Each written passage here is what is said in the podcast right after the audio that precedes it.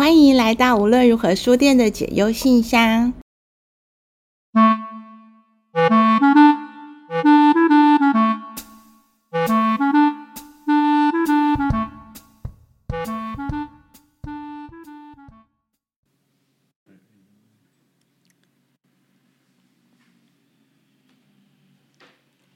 欢迎来到无论如何解忧信箱。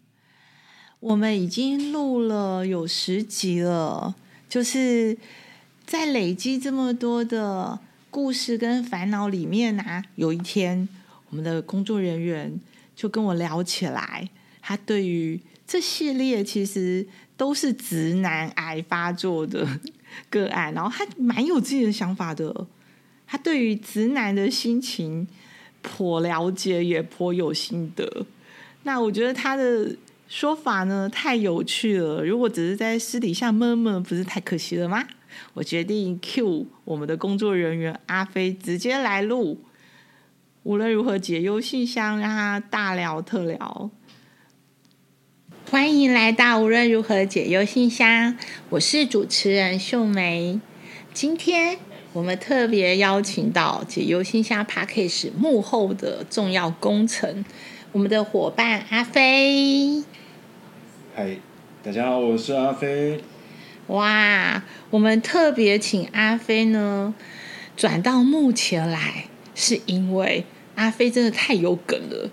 他之前帮我们剪接了好几集有关于各种困扰，在讲他们很多都是爱情上面的困扰的时候，我发现阿飞非常的有他独到的见解，所以我认为不请他来，这太可惜了呢。我觉得有点被高估哎，只是前面几集我认真觉得我们可以来剪一个，不要叫无论如何解忧信箱啊，我们叫无论如何直男爱无能信箱好了。哇，前面那几集其实你有感觉到，好像这些人丢出来问题，你也有吗？嗯，不是每个人生来就会谈恋爱，像我自己也是经历过。呃，追女生追不到啊，或者是追了以后我不知道怎么沟通，分手以后好想复合，然后对于某种特定 type 的女生特别的情有独钟。这些困扰就是前面几个主角困扰啊。我想都会有啊，但你没发现吗？我们从小学习到现在，真的有人教你怎么谈恋爱啊？人家都在说台湾男人直男癌超严重，这是真的吗？欸，但我必须讲一个小小的反驳。嗯，那台湾男生在日本是说我们是亚洲的意大利人。哦，在亚洲里面，台湾男生算是还不错的了。嗯，算是比较。容易亲和一点的，包括我自己以前有交往过对岸的女孩子，他们也说，相较之下，台湾女男生是比较温柔的，是比较尊重女生的，还是？他比较尊重女生，但觉得也会变成是蛮多的男孩子，就会变成像大家说的舔狗，就一昧的付出，然后变成工具人，然后接着就。对，他还爱我，他一定是喜欢我，然后就夜里哭哭了。所以其实男台湾的男生不太会谈恋爱，普遍来讲。因为我们其实说真的，我们从小就被我们不敢讲其他人，讲我自己好了。我们从小就被教导说，哦，一定要去礼让女生，然后要去多去付出，那可以的话，你要去保护女生。但是说真的。这些很重要，没有错。但你要怎么去拿捏，或者是你要在哪个状况的时候才去疼女生，而不是一昧的哦一直给，一直给，给到最后，可能女生也会有压力，或者是说，像是我们前面的 K 同学，好好，嗯，我不知道该怎么给，我真的很喜欢他，就把问题积着积着积着，然后女生真的有对象了呢，然后才。才会再去嫌弃对方说啊，那就是一个婊子，然后他都不懂得，然后都只是在利用我。哎，K 同学可没有觉得人家是婊子哦。我、哦、没有。好，就是你讲的是前面几集，嗯、那其实今天这一集呢，算是我们请我们的幕后伙伴阿飞来讲一讲，他作为一个剪接师，然后作为一个从头到尾陪伴录录制的过程里面他的心得，所以很欢迎大家回头去听听前面几集，其实都很精彩。那我们也在。透过前面几集的分享，其实蛮触动阿飞的，就是里面都有他的心情，是吧？对啊，嗯，是。因为像如果说我们这样讲吧，我刚刚有提到说每个阶段我们自己都有体会到，嗯、但我最其实体会每次体会到以后，其实就会很嗯蛮怨叹说，哎，其实我周遭都没人可以教我。我我觉得这个困扰其实身为女生是很难想象。我必须要就是作为一个女生是怎么讲谈恋爱这件事情，我们都觉得小说里面的男生，或者是电影、好莱坞电影，或者是偶像剧、影视里面出现的所有的男生，自然就会壁咚。壁咚其实对男生是很难的一个技巧，哎，是吧？别提到壁咚了，不知道你有没有听过一句话，呃、叫“人帅真好，人丑性骚扰”。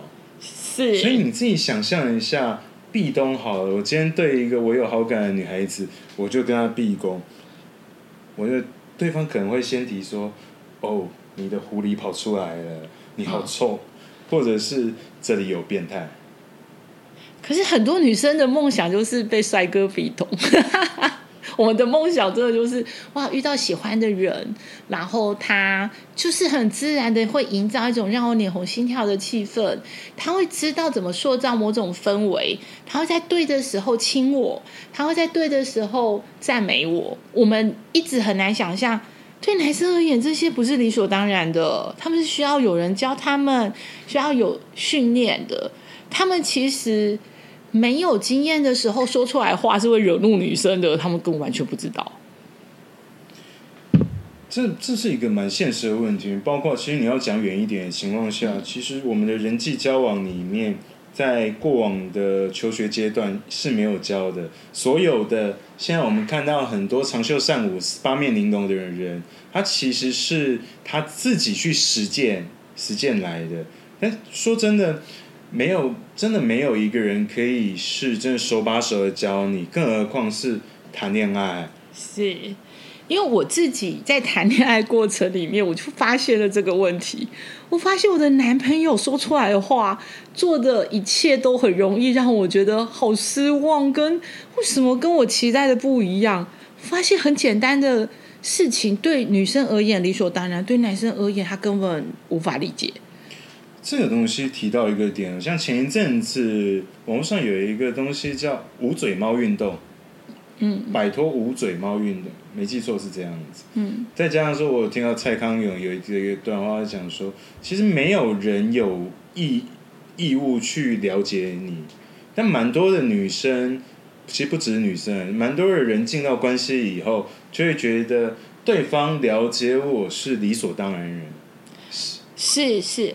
是无嘴猫运动是什么啊？无嘴猫运动就蛮多女生都会觉得是，呃，然后我在交往，就我男朋友有懂我的义务，所以哦，哦，他明明就知道啊，我明明今天想说，就我觉得大家就很常会，嗯，有一个情境应该很熟悉，哎，你今天晚上想吃什么？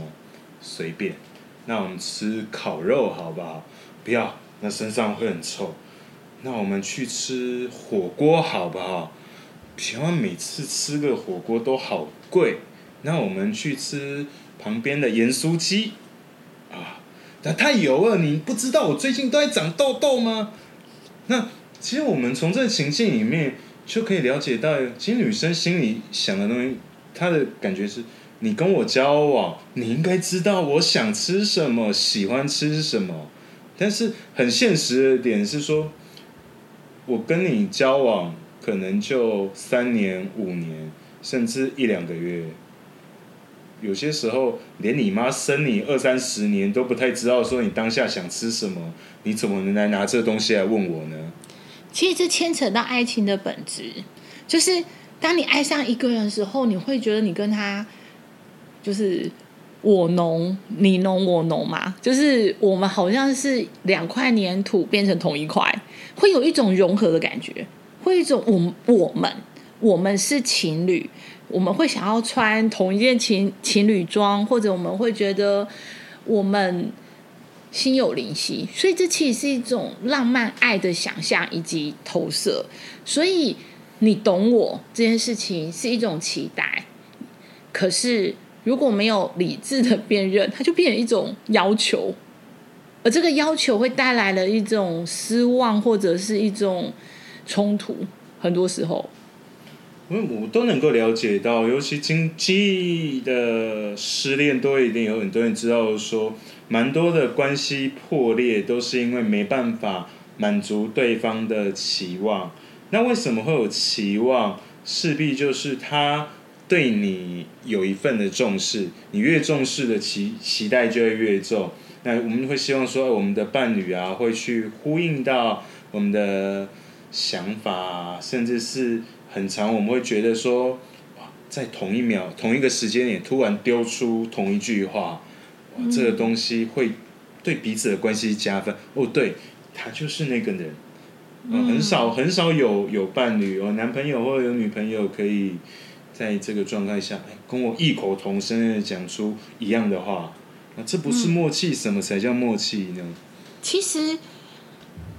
我们对于爱情，或者我们对于我们喜欢的人，常常有很多不合理、非理性的信念。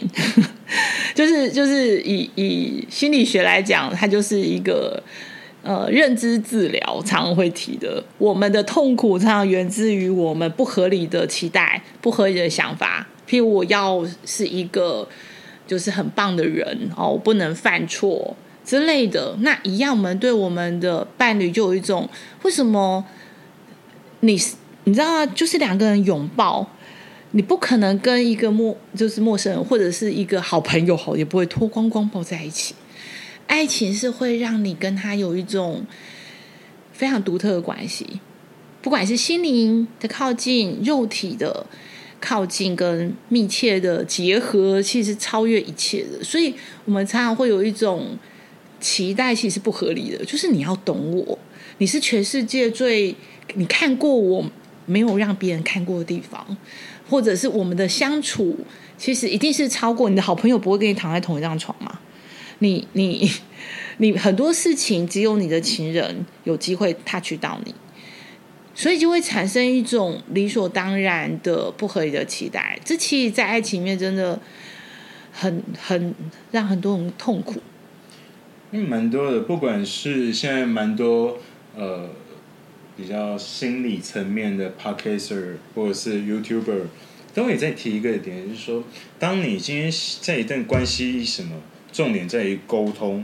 当你不知道的，你就去问，嗯，哦，你就去开口讲，你想要什么你就讲，但这就牵扯到另外一点，怎么去讲。再就是你问的问题，如果对方觉得你既然问这种问题。他的不合理信念就是你，你是我爱的人，就是要懂我，所以你要沟通的时候，反而变成一种陷阱。哦，你没沟通就算了，你一沟通发现你还真的原来不在状况里，所以也会变成一种争吵，或者反而越沟通越糟的处境哦。但你不觉得就是因为这样子？我就就一般来说，我们就男生吧，嗯，很多时候我们都会讲。要不要一句话讲出来就对了，不要在那边拖拖嗦嗦，就一句话。可是，在关系里面，我们没办法这样。你试着跟你女朋友讲这种话，你就完蛋了。我认真讲，我周遭很多男孩子会这样讲，然后还有人讲，女孩子那查某人选什么？是我在选他，他不要就一句话，我又不缺他，但我自认我不是这么有 guts 的人。因为我一直这个东西我蛮困扰的。怎么说？嗯，我秉持的一件事情是，不知道就去问。嗯。那当然就会变成是，会让女生觉得是，嗯，你明明是我男朋友，你就应该知道啊，怎么还会问我这个蠢问题？可是，拍谁、嗯，我就真的不知道。嗯，所以对于我来说，我遇到一个很严重的困扰，我周遭没人可以问。嗯，我周遭的男孩子大部分在讲说，啊，你要不想讲就不要问了。嗯，或者是，要、啊、不然就分手啊，反正你还年轻嘛，这就磨合磨不过啊。嗯，但你不觉得在这种状况下，反而是一个非常消极的处理方式？那种感觉就好像是说，我今天发现问题，那我不要去发现问题就没有问题，可问题一样存在。是你其实对爱情是蛮积极跟投入，而且愿意付出努力的。然后你前面有讲说，你其实问了很多人，所以你后来来问我吗？我后来，我后来一开始的时候来问，但我发现好像一直问人家怪怪的，所以我索性要说，那我先看点书好了。我就问，我就可以请书长说，哎，那。给我一些书单，我现在遇到问题了怎么办？我先看点书，再跟你讨论。是，其实，嗯、呃，我作为无论如何书店的经营者，蛮多人来跟我说他的困扰，那我最后都会推荐他一些书。可是我推荐这些书，不是在跟他讲说这本书就是解方或者是一切的答案，而是我希望他看完书之后来跟我对话。因为每一本书都有他独特的论点，嗯，然后引发了某种思索、反思，或者是跟你的生命经验交流。可是很可惜哦，大部分人都不像是阿飞这样，就是阿飞看完是会来跟我说，他看这本书，他觉得这是什么东西，还是他的论点是什么，他同意或不同意，或者这本书对他有实质的什么作用，这蛮可惜的。所以我觉得今天的 Podcast 其实除了请。幕后的阿飞现身，然后听他说一说他之前录制的这些直男们，他其实心有戚戚焉，也有共同的困扰之外，今天也想要请他来说说，我推荐他哪些书，而这些书他读了之后有什么感受？我们刚刚有提到说要从哪些书对我比较有帮助，嗯，那其实里面最有帮助，我想要跟就是这一本《爱的艺术》。它是弗洛姆，一个犹太裔的北北写的。但老实说，不能叫他北北啊，因为这本书其实年纪也大概至少六十岁了。嗯，哦，那阿公了好吗？阿公年，我觉得都可以叫阿昼年纪都说得过去。是，可是最近很夯哎，这个书这么久了，其实很很多时候是大家都不知道这本书，最近忽然红了起来。嗯，自己知道，摄影师在如果说有一些心理系的啊，他会是一本必读的书。像我前一阵认识一个心理医生，然后我就跟他聊说，哎，那我最近看了这本书，你可以跟我聊一下吗？嗯，不要提起我大学的梦魇。他在国外读心理，他就说国外会因直接用这本书开一门课。老实说，我介绍你五本以上的书哦，就是因为你有爱情的困扰嘛。然后我真的觉得你在爱情面非常渴望可以好好谈恋爱、追求幸福，甚至你的梦想就是好好的结婚生子。呃，那我推荐你书的时候，我没有想到你真的可以读得进去《爱的艺术》哎，我有点惊讶。老实说，我看第一次的时候，我会觉得他在讲空话。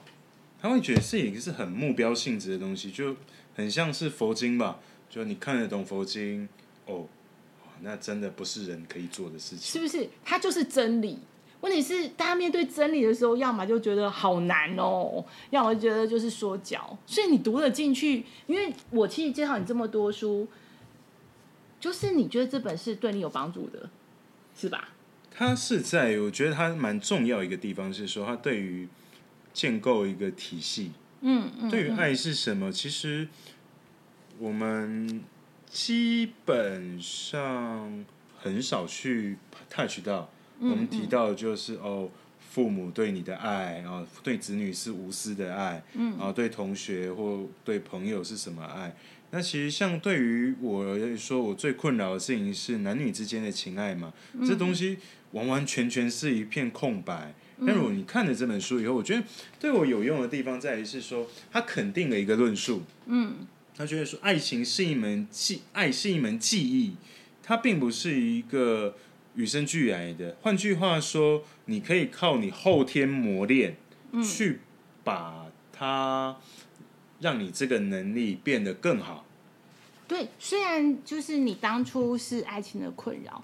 然后，其实我在推荐你这本书的时候，其实爱是一种能力，不管是像我们不是天生就是一个母亲嘛，成为母亲也是需要学习的。可是我们对于爱这件事情有种太过于理所当然，所以我之前在交男朋友啊、谈恋爱的时候，我就真的很希望有人来教教我的男朋友怎么谈恋爱。因为我们前面提到直男癌的部分，其实女生因为看了很多电影、小说，有很多理所当然的期待啊。因为男主角就是会在对的时候说对的话，然后为什么我的男朋友讲出来的话就是会激怒我，或者是为什么他就是不懂我？所以那时候我推荐你看《爱的艺术》的时候，你觉得哎这本书对你有帮助？我是惊讶的，是因为。我自己第一次看到这本书，非常的震撼，就是它里面有点像是我一边看一边被狠狠的打了一拳。就我那时候很追求被爱，然后很渴望我的我的伴侣要用我想要的方式爱我。其实他真的很清楚，这本书在讲爱是一种能力，然后爱是呃一种修行了，我觉得。爱的艺术，爱是技艺，爱是艺术，爱是能力，它是可以学习的。可是呢，如果你是因为你需要，所以去爱对方，那其实它不是爱的艺术所要传达的境界吧？他想要他取用一个比例，是。比喻，是。就是说，爱其实是很像一个瓶子里面的水，你自己本身就是那个容器。当你自己在要给予人家爱的时候呢，是你满出来才给别人，嗯，满出来给予别人，嗯，并不是说哦，我今天瓶子是空的，嗯，我要跟人家要，那这很明显嘛，就是索取嘛。那像蛮多人，包括我自己在内，我遇到的问题是说，我们并不是索取，我们是交换，是，就我可能用我。哎，这点点水跟你谈，可是它本质上还是会变成是一个索取的动动作。对，我给你，然后你也要给我。对，我爱你是因为我希望你爱我，然后就会变成讨好，或者是我我说我看这本书有一种被打到的感觉，是我我我是需要有人爱我，所以我去谈这场恋爱，我需要有人对我好，我需要有人滋养我，所以如你说的。我觉得那时候的我，大概二十年前看这本书，我觉得好难哦。我觉得我内在匮乏，我在一个原生家庭长大，这原生家庭不够滋养我。我其实渴望有一个我的爱人来滋养我，来爱我。所以我把滋养爱这件事情变成别人的责任，而不是我如何爱我自己，滋养我自己，让自己有能量，然后自己是满出来的。我的爱是可以去爱别人。而不是因为渴望别人满足我的匮乏，我去谈恋爱。就是我觉得这本书的观点对我而言，我那时候读完就觉得好难，我做不到。那时候的我其实很难的。可是这这个书的启发，就变成一个种子在我心里面，让我开始学习爱是一种能力。然后我也可以反思，其实很多时候我我对爱的所求这件事情。它不是爱的艺术，它其实是我的匮乏，它会有一个不同的观点，所以我觉得哇，没想到你竟然觉得这本书对你有帮助。其实它不是一个实用的书，哎。其实运气，我觉得有些时候，我不知道你有没有听过吸引力法则。嗯嗯嗯。就那一阵子刚好，嗯呃，跳出一些 YouTube，我也不知道为什么大数据会丢出一个在讲。道德经的，嗯嗯，然后里面讲说圣人直气，嗯，哦，那详细的原文我有点忘记了，嗯，他大概是讲说，弃其实就是借据的另外一面，收执联。我今天借出去之后，嗯，我要的是，就是用后面那个收执联跟你讨说，哎，你欠我十万块，嗯，然后圣人直气，意思是，他有很多的解释。我听到那个版本是说，一个圣人他要他是给予给出去，他是拿了借据，但是不跟人家讨，嗯，那如果我这样想，如果说，嗯。在一个关系里，我相信蛮多人都会很很对于无所求、无私奉献的爱非常的着迷，我甚至无法自拔。嗯，有一个定义是爱是不求回报的付出，你同意吗？嗯，但我我同意了，同意、嗯、同意，嗯、但中间可能会有一些阶段。嗯，有一些阶段。嗯，当如果说做到这个程度，我真的变佛菩萨，那叫大爱。嗯，所以我觉得这是修行。就本来这是一门技艺嘛，是有点技术活。是是。除了这本书，还有哪一本书对你是有帮助的？那如果说另外一本书的话，我觉得就是哦这一本啊，同理心的力量。这本其实也是我的启蒙书，也是很老的书哦，其实。你你知道吗？你知道作者是谁吗？哦，这作者我只记得叫亚瑟，是其他我忘记，我们没有太读作者。他是一个心理学家，然后他在讲说，我想要写一本同理心的书，那我首先要同理我的读者想要读什么，所以他就开始写他自己如何学习同理心的历程。我觉得光是一个同理心的书的作者要同理他的读者，如何可以从这本书里面他想读什么，他可以如何同理到同理心，我就觉得很屌。所以这本书对你是有帮助的吗？就我觉得有一个很状况，其实。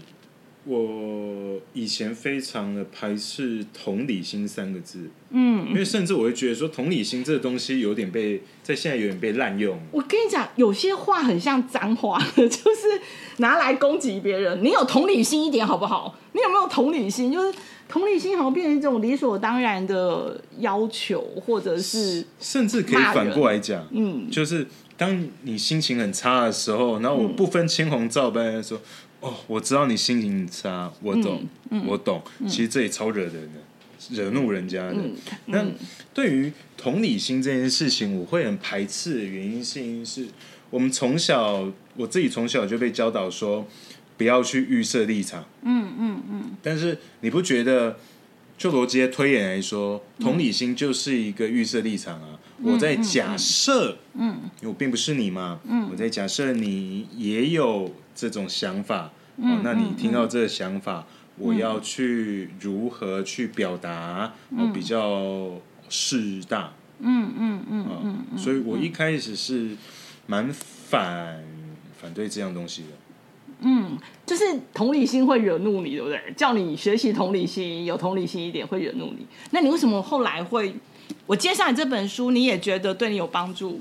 我也蛮惊讶的。我就哎。诶这本书的厉害之处，你懂哎？这其实是一个我非常推荐的书，它也改变了我的人生。可可能我的层次还没有秀眉这么高，对，但我也觉得对蛮有用的一个点是说，是其实同理心每个人都有，你知道吗？嗯嗯嗯。就我们会稍微去想一下，说，哎，人家喜欢什么或不喜欢什么，嗯，然后尽可能的。去讲人家喜欢的东西，嗯、我用哪个方式去切入，嗯、我乃至于甚至是周遭，你今天一个 sales 在卖东西，嗯、其实也在非常的善用同理心。是啊，是啊，所以其实这本书讲到黑暗的同理心，他有讲到同理心的反面，我觉得很很屌。一般都在讲说同理心就是助人者啊，或者是他就是一个好东西。没有，这本书提到说，其实最有同理心的行业其实是。商人，商人或者是诈骗集团。对，你知道你打电话，然后说妈，我现在快被杀死了，赶快给我一百万，这样就是利用同理心，就是你马上就会想要赶快汇钱，就是所以同理心它其实它只是一个工具，一个方法或技巧，你给它拿来用在正面的呃助人的善的没问题，你拿来用来利用人操控人，其实也很可怕。就是它其实是一个中性的技巧。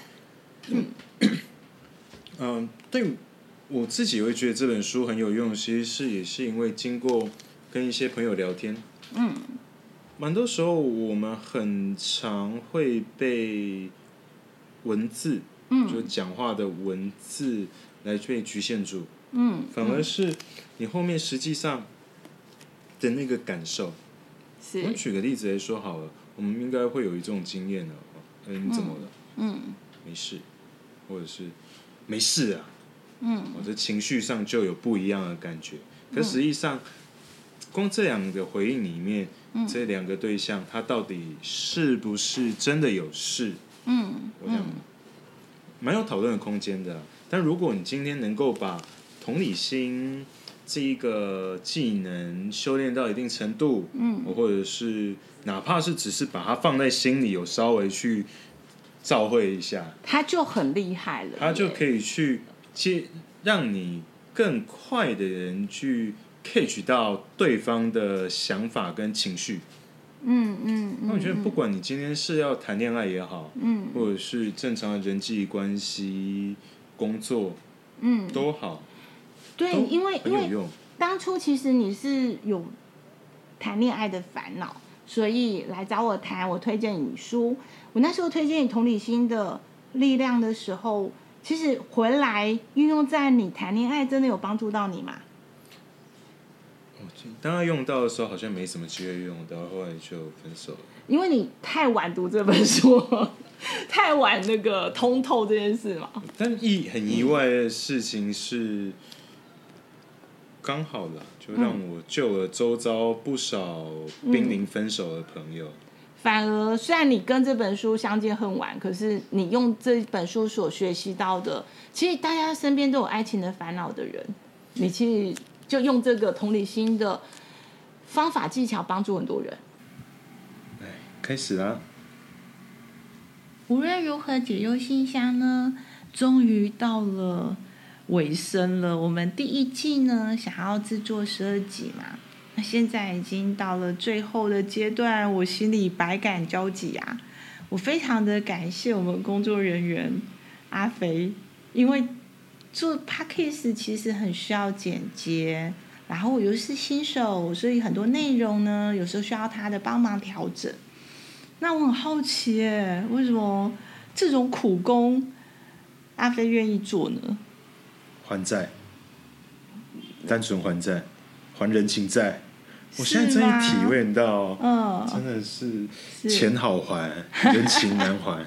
你欠我什么人情债啊？哦我记得是有一次失恋的时候遇到秀梅，然后她只是跟我讲说，很多问题你其实可以解决，你可以不用承受失恋的痛苦。你下次谈恋爱有问题，马上第一个来找我。后来在交往的经验里面遇到问题，都有跟他请教说，诶，那该怎么做？我会比较好，或是我自己要怎么调试？嗯。你觉得对你有帮助吗？我想就是一定有帮助啊，不然我也不会去看那么多秀梅给我的书单。是，哎，你算是用功的哎。我觉得我推荐很多人看书，很多人也没有看，然后看了也没有回来跟我互动跟讨论，所以我蛮蛮开心跟阿飞的这个合作。嗯，我觉得他让我有一种被支支持的感觉。我觉得常常人在许愿的时候，也许冥冥之中会有天时地利人和来成就你这样子。因为我一直很想要录 Podcast，可是我没有条件去学剪接。那剪接这个工作呢，阿飞除了投身时间技术之外，他还买了新电脑，太感动了吧！还是老话一句，还债。为了我们的 podcast，他连苹果都买了，所以我这在这里真的觉得，嗯，有一句话说，如果你真心想要做一一件事，宇宙会帮你一起完成它。谢谢阿飞，谢谢秀梅。是。无论如何书店位在淡水捷运站河岸边的二楼，我们门口摆了一个解忧信箱。你有烦恼吗？你需要有人倾听你的故事吗？欢迎大家喜信到书店，或者是传讯息到无论如何书店的粉丝页，我们将邀请你一起来跟我们聊一聊。下次见。